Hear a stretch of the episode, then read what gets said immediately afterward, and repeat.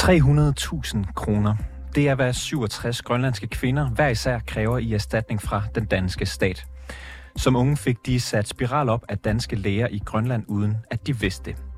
Overgrebene på de unge kvinder blev først afsløret af Danmarks Radio, og det fik Sundhedsministeriet til at indlede en uvildig undersøgelse, der skal komme til bunds i de danske lægers agering i Grønland frem til 1991. Men undersøgelsen her, den er først færdig om knap 2 år, og det er den lange ventetid, der nu har fået de grønlandske kvinder til at stævne staten, for så længe kan de ikke vente. Vil den danske stat anerkende overgrebene, eller skal de 67 kvinder i retten? Det handler rapporten om i dag. Mit navn det er August Stenbroen.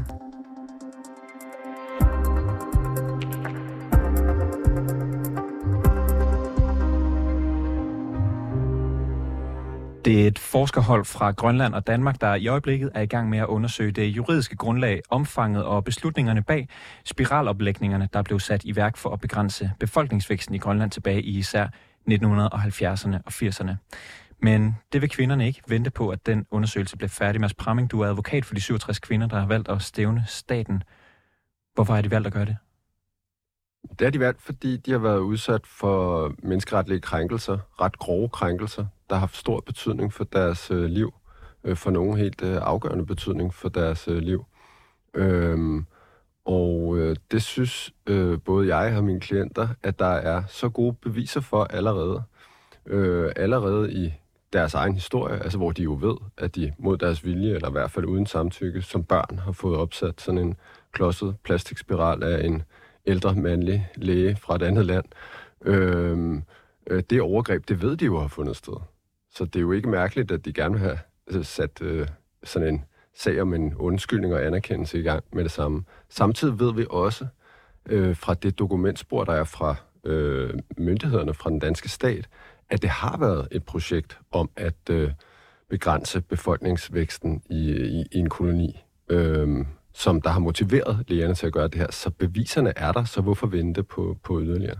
Og det vil jeg næsten spørge dig om igen. Så altså, der er jo den her uvildige undersøgelse i gang fra regeringen. De kommer til at gå det hele igennem. Kan man ikke vente 2 år, så er der ligesom endnu flere beviser, når I nu skal føre jeres sag? Jo, men for det første, så er det jo ikke umuligt, at nogle af de 2 ting kan køre samtidig med for det andet. Hvorfor, altså, man kan sige, der kan muligvis godt komme noget frem. Noget om omfanget, eller hvad var, altså nogle papirer, vi ikke har nu frem. Det håber jeg, at der gør. Det ville jo være dejligt, også for at få afklaret, for eksempel for den danske stat. Er der foregået andre ting, eller kan vi lære noget af det her, og sådan noget. Men i forhold til sådan spørgsmålet om, har den danske stat begået menneskeretlige krænkelser, i øvrigt et spørgsmål, der slet ikke bliver undersøgt i undersøgelsesrapporten, som vil være det, en retssag vil handle om, er der blevet begået menneskeretlige krænkelser. Der er vi helt på plads nu, sådan som jeg ser det. Så jeg synes, det er godt, der bliver lavet en undersøgelse, men jeg kan slet ikke se, hvad argumentet for at vente skulle være, medmindre man havde rigtig god tid, hvad mine klienter jo netop ikke har, fordi mange af dem er så gamle nu, så de risikerer at dø af alderdom, før den danske stat får undersøgt det her færdigt. Hvor gamle er de, sådan cirkus? Jamen, det er jo spredt, men der er jo nogen, der er i 50'erne, ikke? Og 60'erne og 70'erne, og der er også nogle i 80'erne. Så det er spredt. Og du mener, at I allerede på nuværende tidspunkt har beviser nok til at mene, at der skal en erstatning og en undskyldning på bordet. Hvad er det for nogle beviser?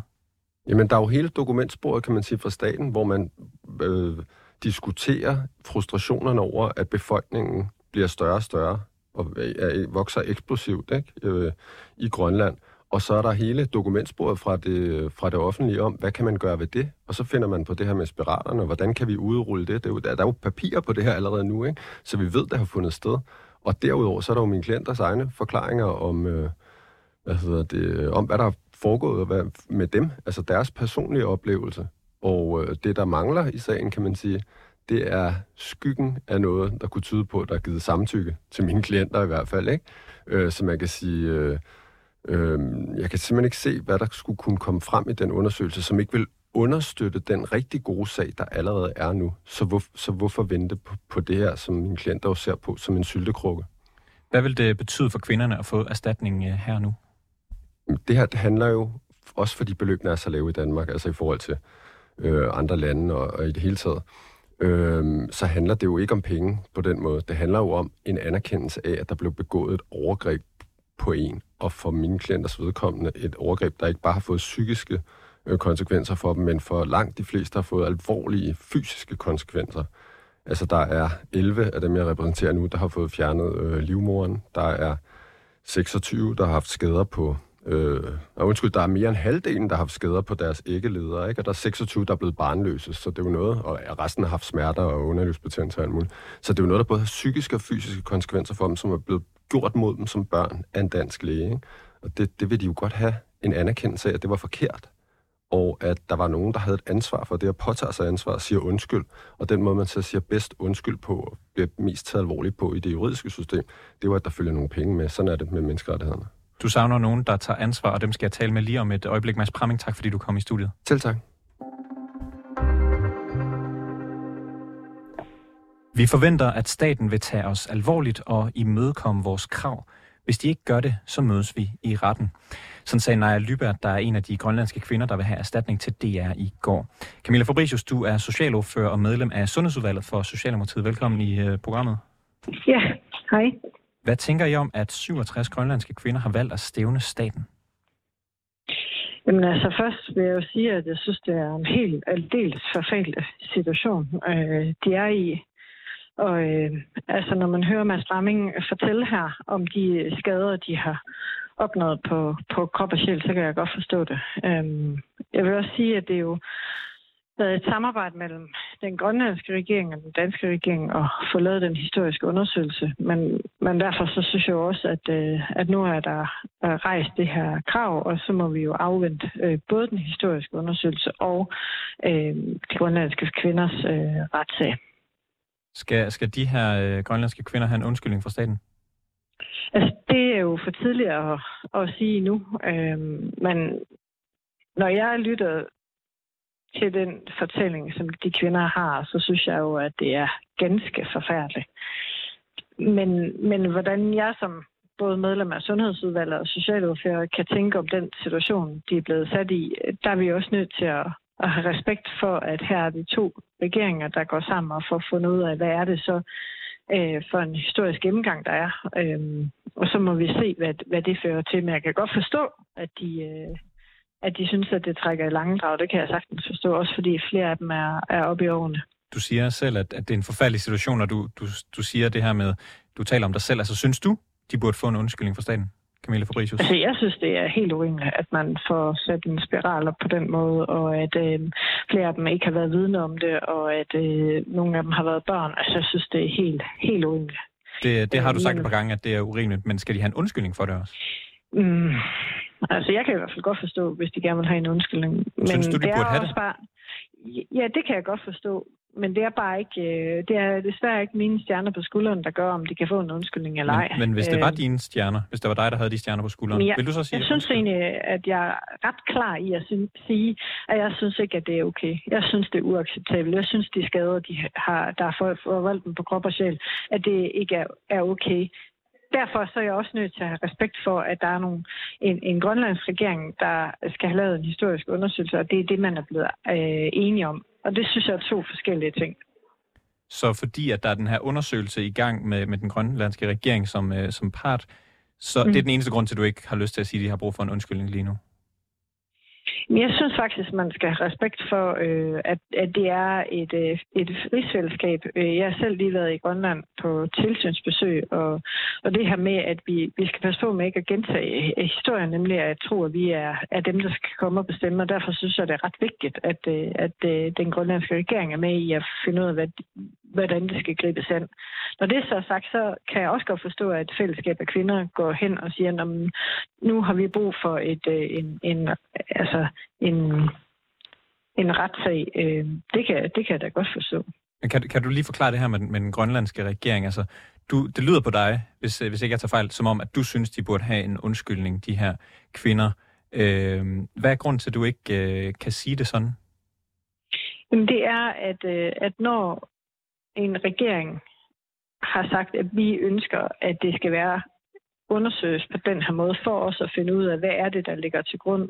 Hvad er det for nogle incitamenter? Hvad er det, der har gjort, at man overhovedet har handlet på den her måde? At det handler også om, hvad er det for en fælles historie, vi har sammen? Og det synes jeg er meget, meget væsentligt at have respekt for, så vi ikke gentager at Danmark kommer og siger noget bestemt. Derfra til at så sige, at her har vi et helt konkret antal kvinder, der går sammen og kontakter en advokat og siger, at vi ønsker at få afprøvet vores sag. Det synes jeg er to forskellige ting. Så det er, hvad kan man sige, hvis jeg forstår det ret, det er den danske kolonihistorie omkring Grønland, der gør det umuligt for dig at sige, at de her kvinder burde få en undskyldning? Ja. Super. Synes du, de burde få 300.000 kroner i erstatning? Det er uden for mit ressort at kunne definere pengebeløb på den her måde. Synes du, de bør få et beløb som erstatning?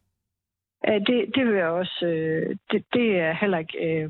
Det kan jeg heller ikke sige. Altså, det jeg kan sige, det er, at når jeg lytter til deres fortælling, og jeg har fulgt det i et godt stykke tid, lige da jeg kom ind i Folketinget, og så på jeres tidligere 24/7, der var det en af de første sager, jeg var på, og jeg synes også, at det har taget meget lang tid undervejs. Men det er kompliceret, når man har to forskellige regeringer, der skal blive enige om, hvordan gør man til en mørk og dyster fortid, som man har haft. Derfor så har jeg også respekt for, at man ønsker at gøre det her ordentligt. 11 har fået fjernet deres livmor, 26 er blevet barnløse.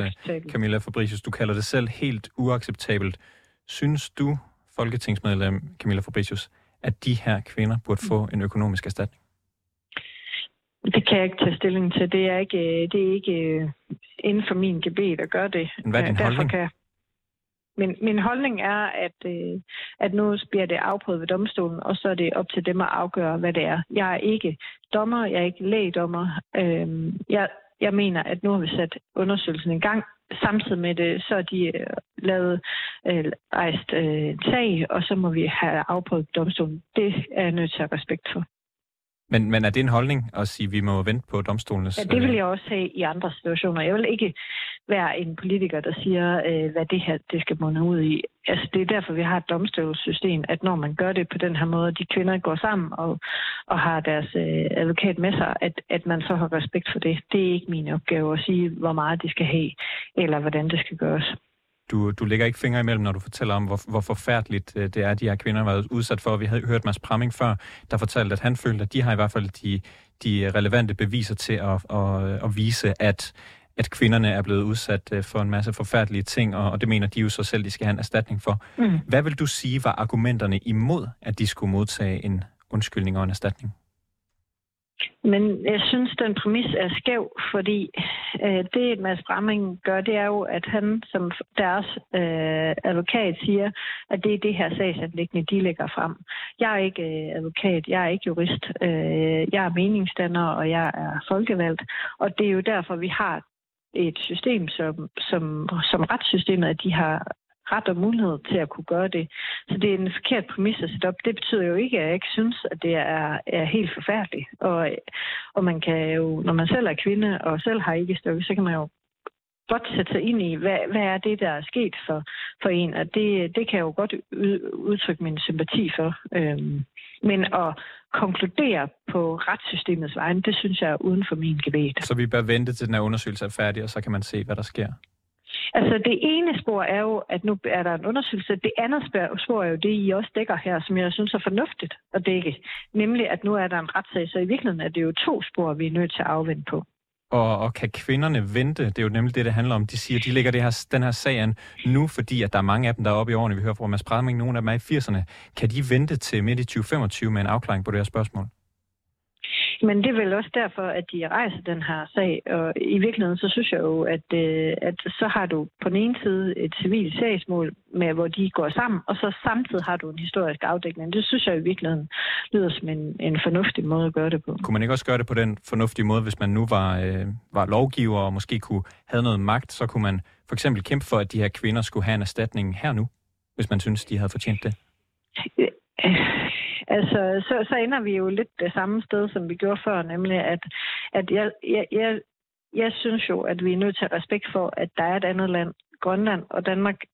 Det er to forskellige lande, og de har et rigsfællesskab sammen. Og hvis ikke vi skal gentage historien, så er vi nødt til at have respekt for, hvad det er for en proces, Grønland ønsker. Og derfor har det taget den tid, det har taget, for at finde ud af, hvad for en historisk.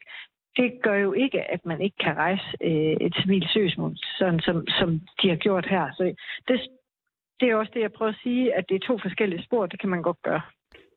så du sagde det selv, Camilla Fabricius, vi kom det ikke nærmere. Tak fordi du var med, folketingsmedlem for Socialdemokratiet.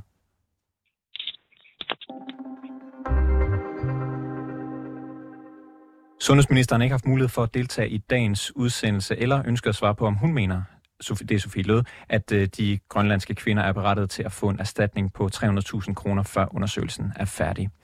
Og det var alt for reporterne i denne omgang. Tak fordi du lyttede med. Bag udsendelsen i dag var Alexander Brøndum og Toge Gripping. Majlinda Urban Kuci er producer, og mit navn det er August Stenbroen.